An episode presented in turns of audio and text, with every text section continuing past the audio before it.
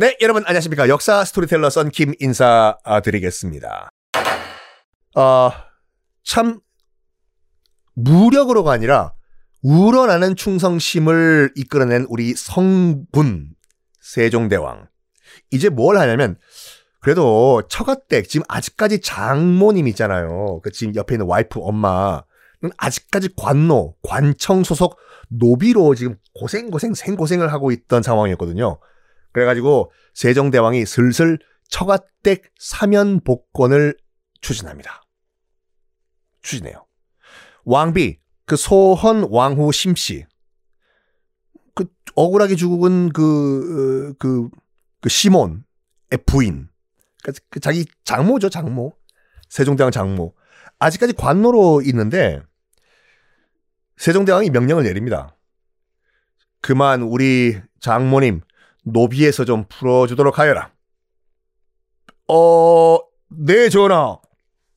그런데요, 이게 문제가 있어요. 무슨 문제냐면, 이미 돌아가신 자기 아버지 태종 이방원의 결정을 뒤엎는 거잖아요. 그렇죠. 아, 태종 이방원은 지금 그 시몬 부인을 노비로 보냈는데, 아들이 노비로 풀어줘라. 라는 것은 죄가 없다라는 거니까 정말 근데 세종대왕은 머리가 핑핑핑 돌아가는 게 저 썬킴 같이 천재의 천재. 묘안을 생각을 해내요. 뭐냐면 풀어줘라 말하기 전에 사람들을 다 모은 다음에 이런 말합니다. 사실 선왕께서 아, 이방원께서 사실 선왕께서 우리 장모님 지금 노비로 가 있는 장모님의 사면 복권 논의를 하셨다. 그런데 마지막 허가를 내리시기 직전에 안타깝게도 돌아가셨어.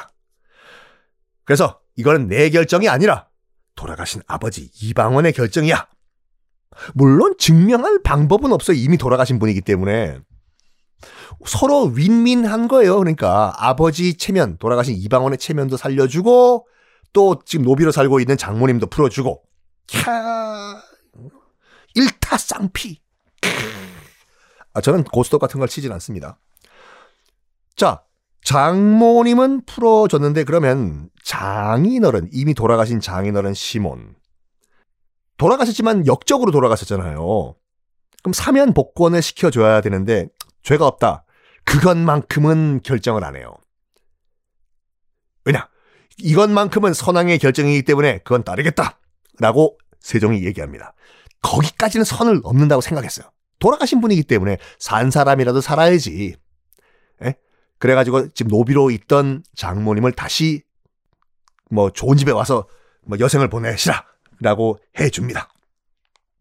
자, 어쨌든 이렇게 어, 처가집, 처가댁 문제는 끝냈고 세종 대왕이 정말 훌륭한 왕인 것이 뭐냐면 국정을 나라를 다스리는 것을요 혼자서는 할 수가 없다라고 결정을 내려요. 당연하죠. 아무리 무슨 혼자서 뭐 지금 떵떵거리고 그래요. 그래가지고 집단지성 여러 정말 브레인들을 모아가지고 나라를 정말 훌륭하게 통치를 하자라고 해서 만든 것이 아우 드디어 나와요 집현전입니다. 이 집현전이 원래 고려 때부터 있었어요. 고려 때부터 있었고 한데 그냥 사람도 없고 타이틀만 있었던 그냥 이름만 관청이었거든요. 집현전. 근데 세종이 본격적으로 이름만 있던 집현전을 본격적으로 국왕 자문 기구로 만듭니다.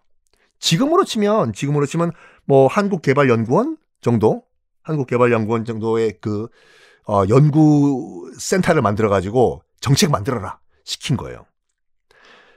세종은 딱 집현전을 만들면서 이런 말을 해요. 무슨 말이냐? 우리 아버지 이방원 이 무력으로 나라의 털을 닦으셨다.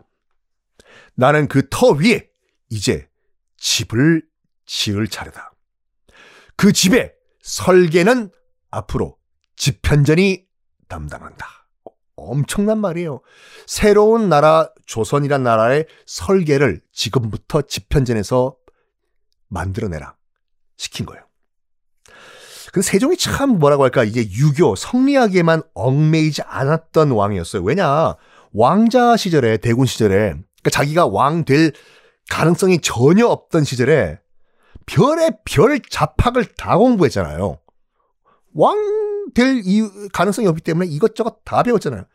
뭐 천문학 공부했죠. 그것 때문에 나중에 장영실도 등용을 하지만 악기 연주도 했죠. 다 풍수지리도 연구했죠. 다 심지어 불교 경전도 연구를 했어요. 왜? 자기는 왕이 될 가능성이 없기 때문에 별의별 잡학을 다 배운 상태이기 때문에 불교도 어느 정도로 허용을 했어요. 세종은 유교 국가 조선에서 그래가지고 제가 며칠 전에 말씀드린 것 같이 어머니 그 민 씨가 죽었을 때 어머니 묘 옆에 사찰 절 만들었잖아요. 특히 이제 세종 같은 경우에는 풍수지리를 굉장히 중요하게 생각을 했어요. 풍수지리. 나라의 주요 건축물을 지을 때는 세종께서 직접 산에 올라가 가지고 어 보자. 지맥이 이쪽으로 만들어졌고 형세를 보니까 건물을 저쪽이 오른쪽이 아니라 왼쪽 코나 저기다 만들면 정말 명당이 될 것 같아. 이런 식으로 해요.